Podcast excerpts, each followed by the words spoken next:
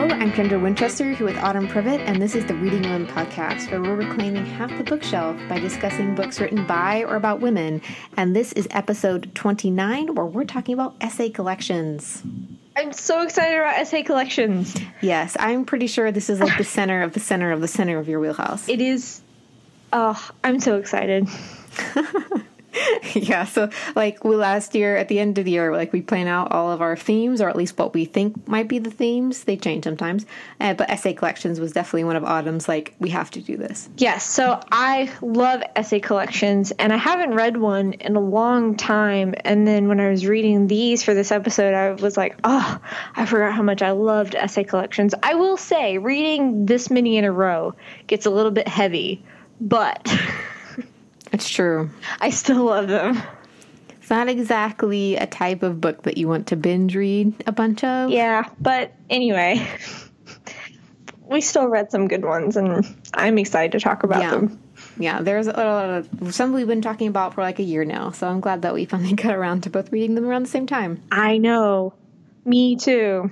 But before we talk about essay collections, I believe you have some news for us. Yes. So you probably have already seen all over the bookternet that the Hugo Awards came out, but we are here are dedicated to reporting women in uh, bookish award news.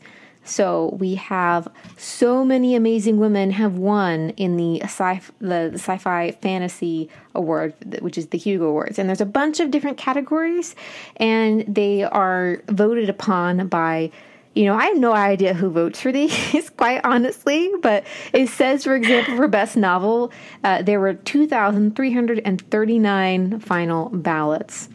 Um, Good grief! So lots of enthusiastic uh, people, and uh, N.K. Jemisin won again for her Broken Earth trilogy, which is the second bur- book this time, which is the Obelisk Gate. Oh wait a minute! This is the one I haven't read. Right. This is the second one, and then there so this is, I feel like if she wins for all three, it'll be like the triple crown that all three in the series have won. And usually, like the yeah. last one does really well because people are so excited.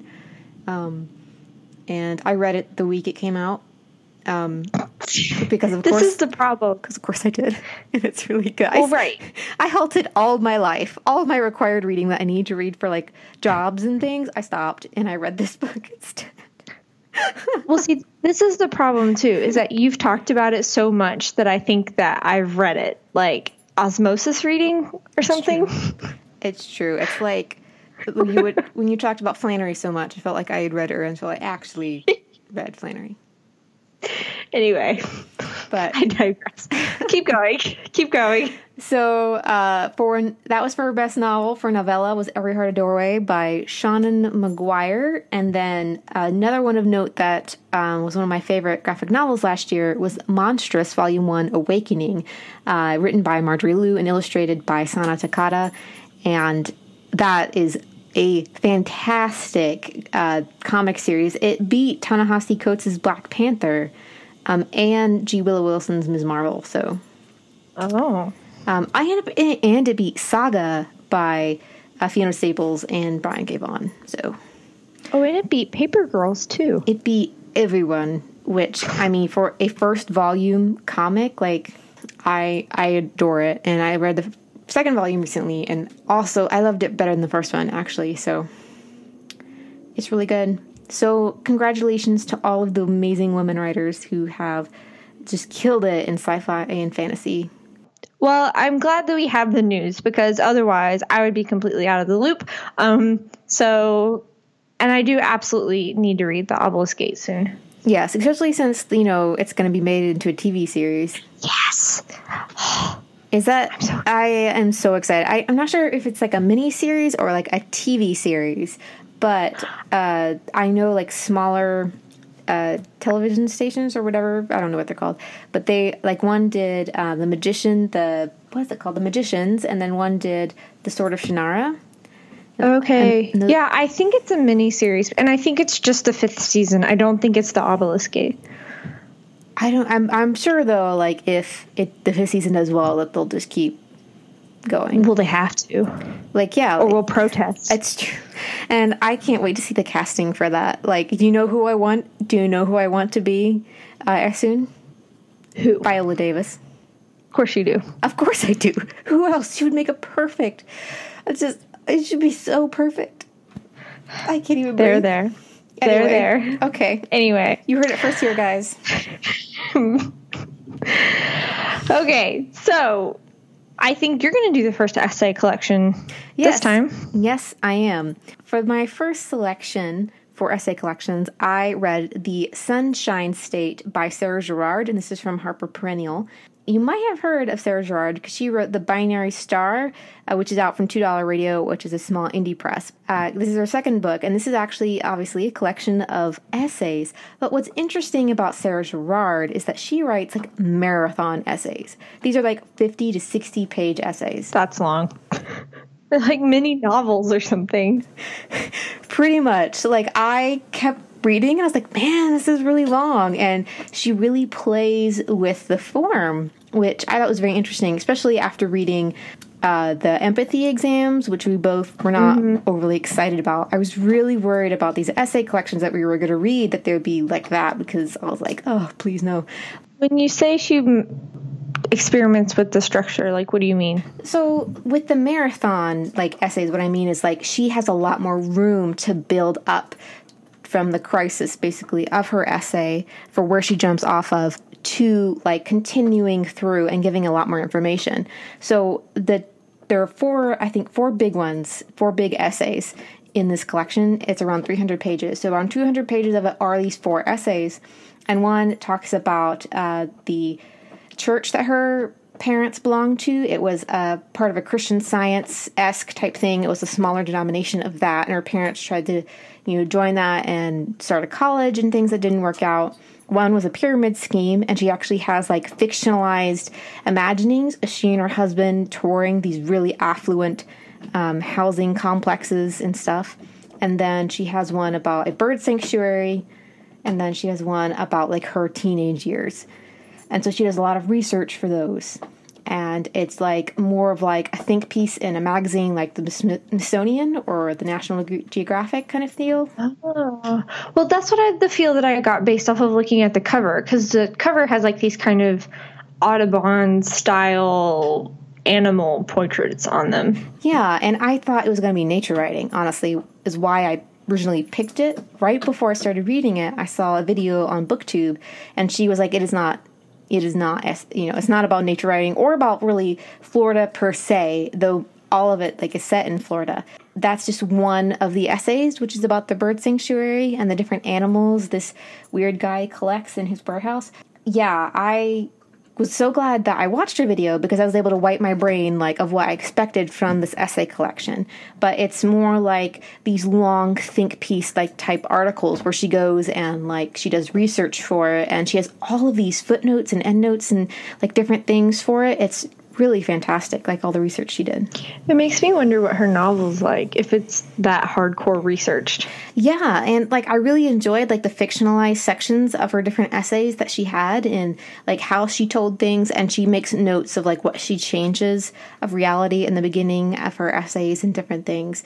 And you could tell like she's a really great writer and she does so many amazing things. I will say that you know, she does come from an affluent subdivision in this Florida town, and she's super spoiled. And she acknowledges that. But at the same time, I wish she had acknowledged like her middle, upper middle class privilege more in the essay about her teen years than she did, because it was like the classic you know middle class white girl artists like i did all these stupid things as a teenager and it's like nothing bad happened to them so they have to like talk about all the bad things they did when they were a teenager but she at least acknowledges somewhat that she was stupid and kind of makes fun of herself. But she did experience, like, she did, there was an incident of sexual assault in the essay collection. She's very real about, like, she didn't know what she wanted to do with her life and that she didn't acknowledge she had so many opportunities and she does better than most people. But there's still a bit of that narcissism, like, peppered throughout that particular essay. But the rest of them are just the researched pieces for the most part. It sounds good. I've been wanting to read it and I kind of got bumped down my list, but you make me want to pull it back up to the top. Yeah, it's it's definitely it's definitely quite interesting, and I really liked her marathon. I call them marathon essays because I think of like Katie Ledecky, who like you know can outswim anyone long distances, and I feel like Right. this is her. Like she doesn't, she she takes a long time to like build up to like her point and different things, and she does such a great job with the long form. I didn't enjoy her short essays as much as I did the longer pieces. So if you want to check out this unique form of you know essay collection, you definitely want to check out Sunshine State by Sarah Gerard. So you set me up for a really great transition because my pick is Too Much and Not in the Mood by Durga Chew-Bose, and this is out by FSG Originals, and you've probably seen it. It's a small book and it has like a gray, a blue, and a purple rectangle on the front of it. It's a really pretty cover. Her first essay in this collection is like 60 pages, and I actually liked her shorter essays better than her longer Oh. essays. so it's yeah, oh, so it's flipped. The first essay is called Heart Hospital. I think it's called Heart Hospital. It starts out really weirdly. Like she's describing an emoji, and I was like, what? What is she talking about? Like, I have no clue what she's talking about. And then it just like goes from there. And so it's really long and kind of rambly. And if you pick up this book, you might want to like skip the first one and read the other ones and come back to it because I don't know. It was too long and it wasn't very well structured, so I got kind of distracted as I was reading it. Anyway, but so she was actually grew up in Canada. Her parents are from India and they immigrated to Canada and so so she talks a lot about what it's like to grow up as in her words like as a brown girl in Canada when she was like the only one in her class and the only one like in her neighborhood.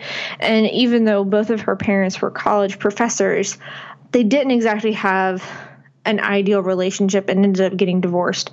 So a lot of her essays are about like her family. I will say that like I enjoyed her essays but a lot of times I felt like they didn't ever really go anywhere in the sense that like I didn't understand why. Like they didn't have any structure, kind of deal. Yeah, and it was kind of like, okay, well that's an interesting observation, and I couldn't really pinpoint it. And then I was kind of reading around to see if there was someone else who could kind of help shed some light on this. And I heard someone else describe it as like we hear a lot about her, but we don't really know anything about her personally. And I think that's a good way to describe it. Like she talks a lot about the stuff that happens to her, but like I don't really feel like I got to know who she was as a person any better. Does that make sense? Yeah. So were you left with thinking like, what's the point, Yes. kind of deal? Yes. I think she tries to be like really literary in some places. Um, and so like some of the sentences don't really make sense, but anyway, but overall, like she has this one um, short essay about, and I loved this one. Okay, so she studied English in college, and there's this one essay called Moby Dick, and it's like she's reading Moby Dick in the library, and she gets so involved with the story, and like near the end, and I won't I won't give details because it, it's such a beautiful image. Um, like she, the way she weaves in like fiction and reality, where like what she's reading in the book, she kind of transfers over to like what's happening in the library. It was so good, and as someone who spent so many hours reading in the library, I 100% understood. Um, so it was it was really good, and her themes of like what it's like to be a first generation Indian girl living in Canada was really good and overall I really enjoyed her writing style. Yeah, it sounds it sounds really interesting. Like she has a lot she wants to write about, but it's not as focused as it could be. But is, isn't this her first essay collection? It is her first essay collection and so I think in the sense that, and apparently she's done a lot of like magazine and online writing before and some of her essays read more like magazine articles than like internet magazine articles than an actual traditional essay, which I'm not saying is a problem. Like, h- have at it. That's not it at all. But I just, I don't know. It just, some of them just didn't quite settle quite well. That is Too Much and Not in the Mood by Derja Chu Bose, and it is out by FSG Originals. And that brings me to my my second pick, which is Bad Feminist by Roxane Gay. Now, you know that Roxane Gay is in my like pantheon of amazing women writers with Jesmyn Ward I had no idea. and idea. N.K. Jemisin. Yeah, I know. I'm such a surprising person. I've never talked about this book specifically on the podcast, and I really wanted to because I just saw her uh, for her book Hunger. I went and saw her do an author reading, and she was just really funny. Like she's really funny in her essay collection, and she in person she was just equally amazing. Uh, so this one was really the essay collection that put Roxane Gay on the map for people who aren't already reading like literary journals and things. Like she just like this is what made her super famous, I guess. And I read it when it first came out, and I think around 2014. And this is about basically about being a bad feminist. Uh, Roxane Gay points out that a lot of people are just so particular about what type of feminism that a person practices or about being the perfect feminist. She says she loves pink and she loves horrible lyrics and rap music and she likes television shows she probably shouldn't. Uh, but she says the famous quote is, I'd rather be a bad feminist than no feminist at all. That's that'll preach. Yes. I I really love that because I have been really tired about people like yelling out on Twitter like you're not a feminist if insert thing, um, and it was quite frustrating because they didn't allow for imperfect people to practice feminism, which means an imperfect feminism because people are not perfect. So I really love that, and that's just in the introduction, you know. So. I mean, this it just can't. I mean, it it just gets better from that. So, you also have like essays about pop culture. She's really into um, Channing Tatum. And she talks about that, which is really interesting. Um, uh, Roxane Gay is bisexual, so she has an interesting perspective because she identified as a lesbian for a long time and then realized that she really was bisexual. And uh, it was hard for her to have been so passionately an activist for LGBT plus rights, and then she felt like, well, saying that she was bisexual, you know, there's a lot of bi erasure and a lot of people who say that people are just confused or whatever. So uh, she doesn't talk about that as much in the essay collection. It's a lot more in her memoir Hunger, but you can definitely see that some in her essay collection. And she's also an avid Scrabble player. She and I can um, be friends. tournaments and stuff. So I love Scrabble. I can't spell, so I was like, I can't, uh, like, I can't, I can't spell at all, and so I would really, I'm so bad at. Okay, so I love Scrabble, and I'm a really good speller, and so that may be why I love it. So when we first got married, Scrabble was one of the few games that we had, and so. we played it twice and I soundly beat Josh twice. No.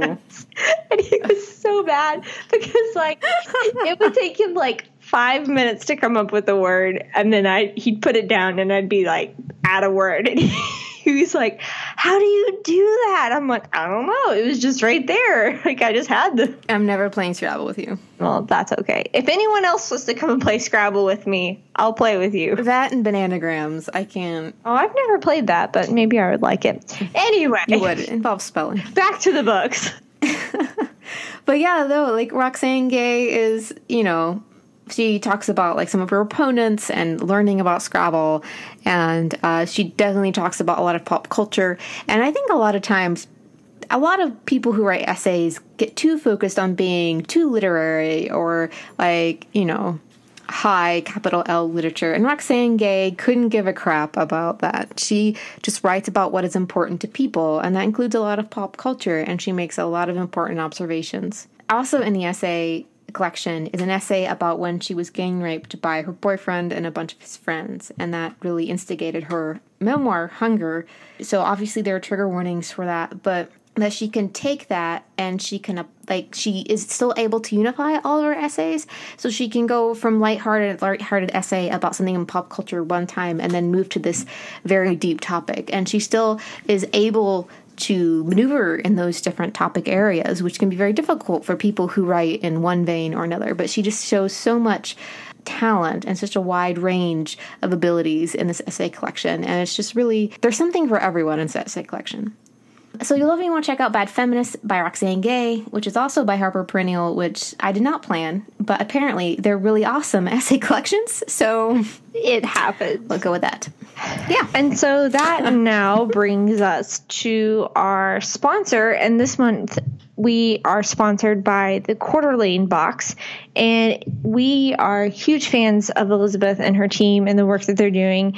And she curates the best boxes you may have heard us talk about the Quarter Lane box in the Ferrante series, which is one of the first books, the first boxes that they put out. And they had, she had these beautiful customized covers put on, or dust jacket wraps put on them. And I have them on my shelf and they're beautiful and I love looking at them. So they, she is our sponsor this month we got together and we had a little chat and she asked us to curate one of her boxes for the fall so we have curated a reading women box of different books that we really love this year that we feel haven't really been talked about as much. So we wanted to give them shout outs and we really love them just, there's just a wide there's something a little something for everyone in this box definitely. We've decided to highlight the two fiction books that we picked for the box. So there's two fiction books and two nonfiction.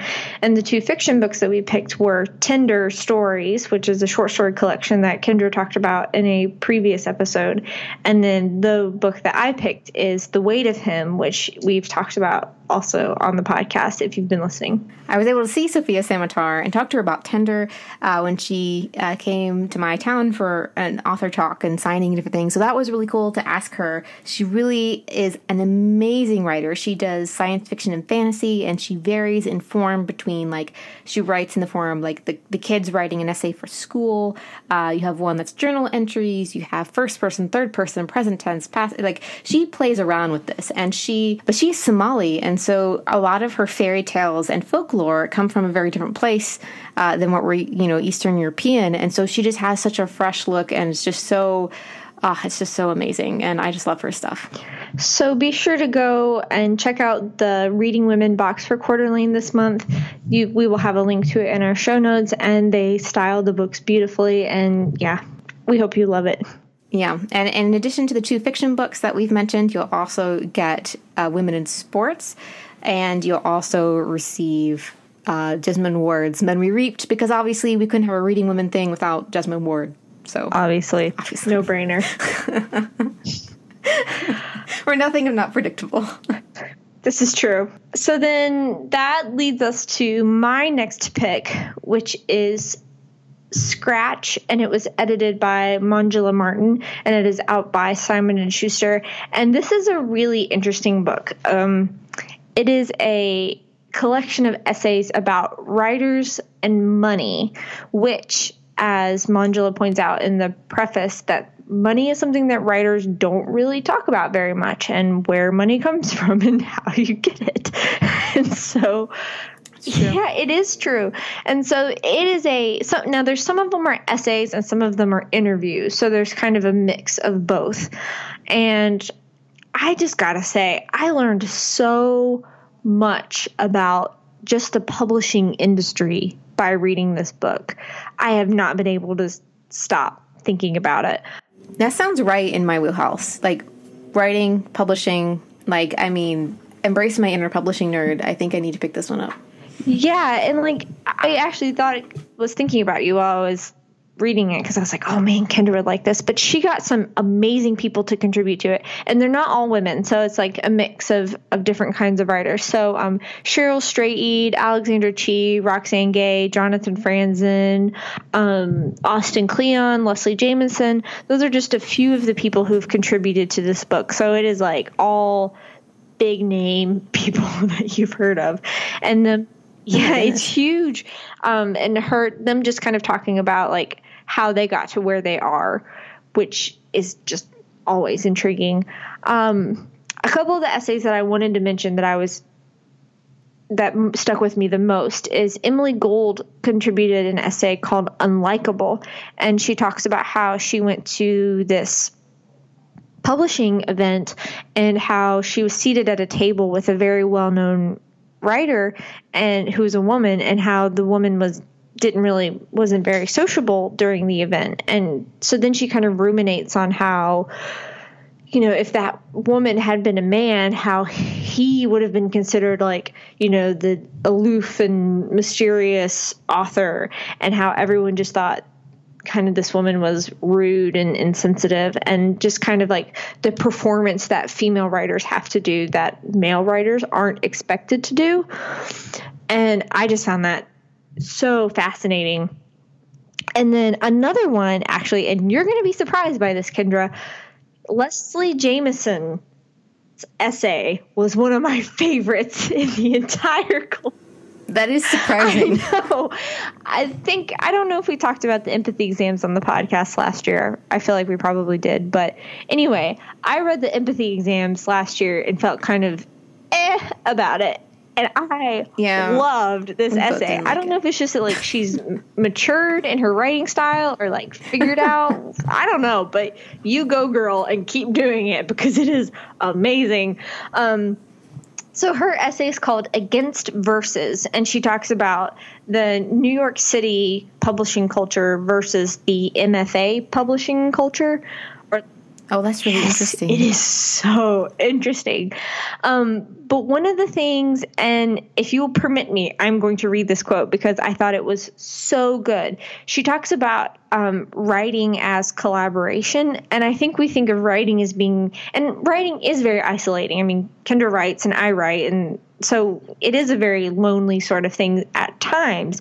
But this quote, which I'm going to read, was really good. She says, when we stand up to say, I am, we declare how much more than I we actually are.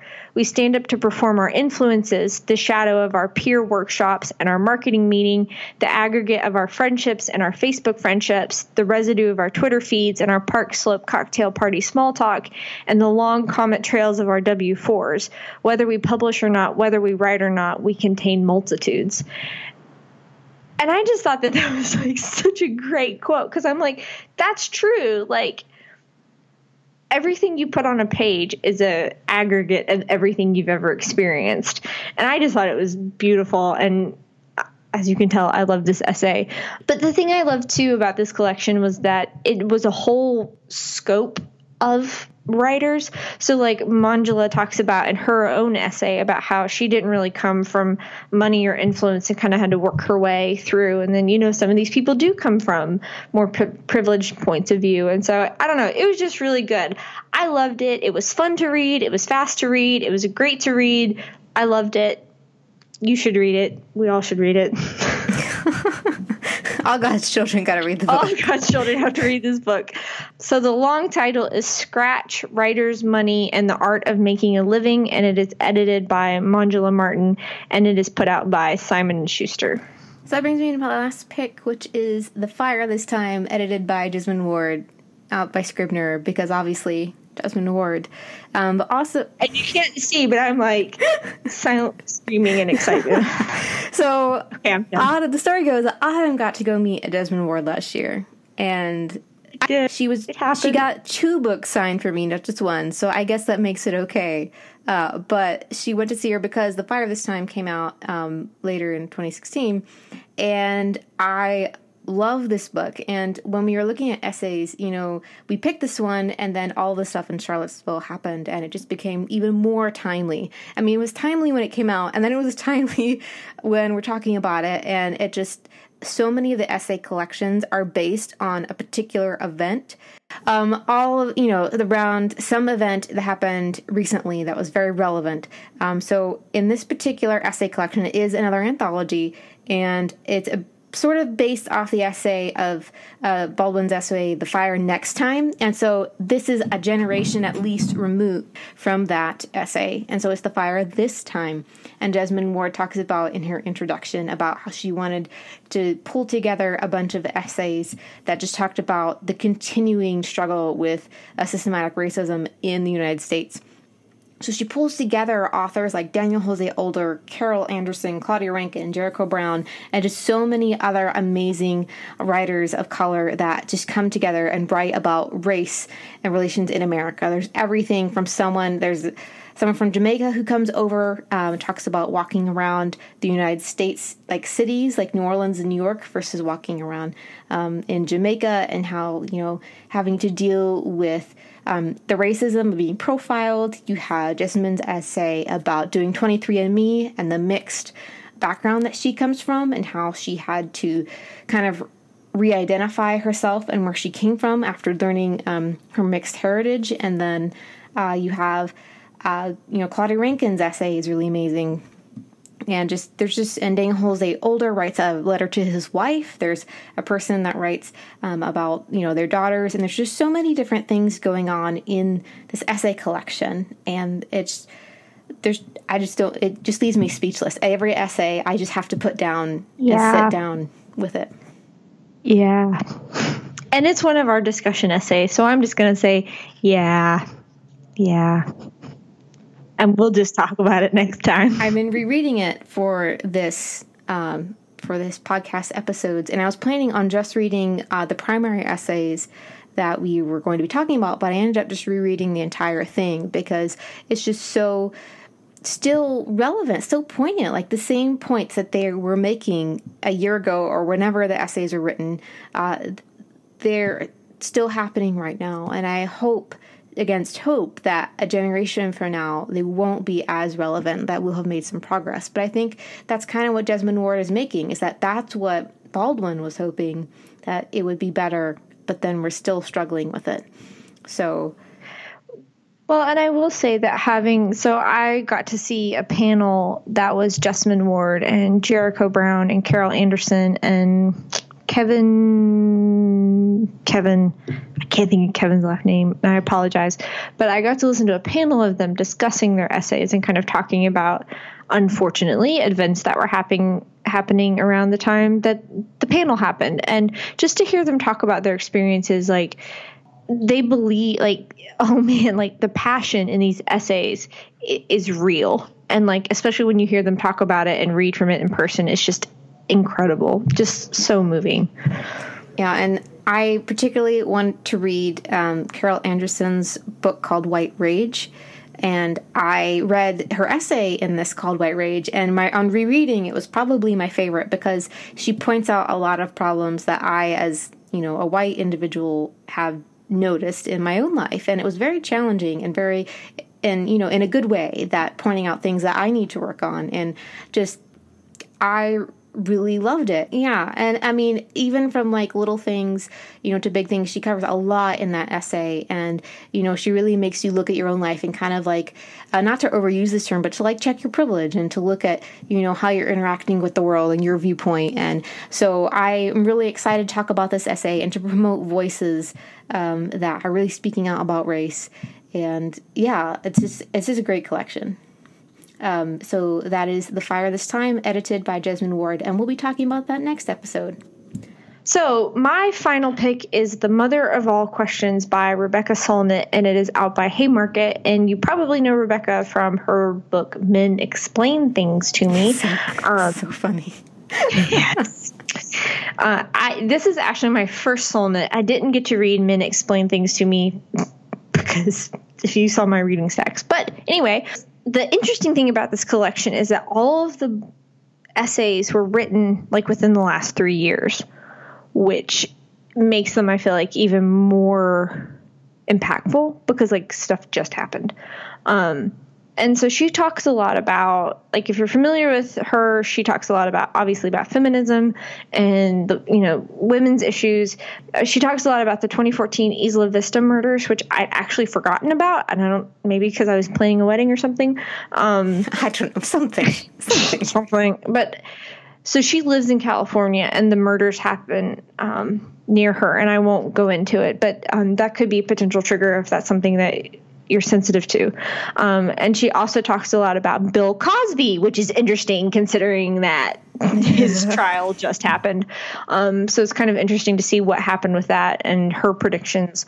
Well, my point about both of those things is that it can kind of seem like my one thing where I was like, it seemed a little bit repetitive because these topics kept coming up.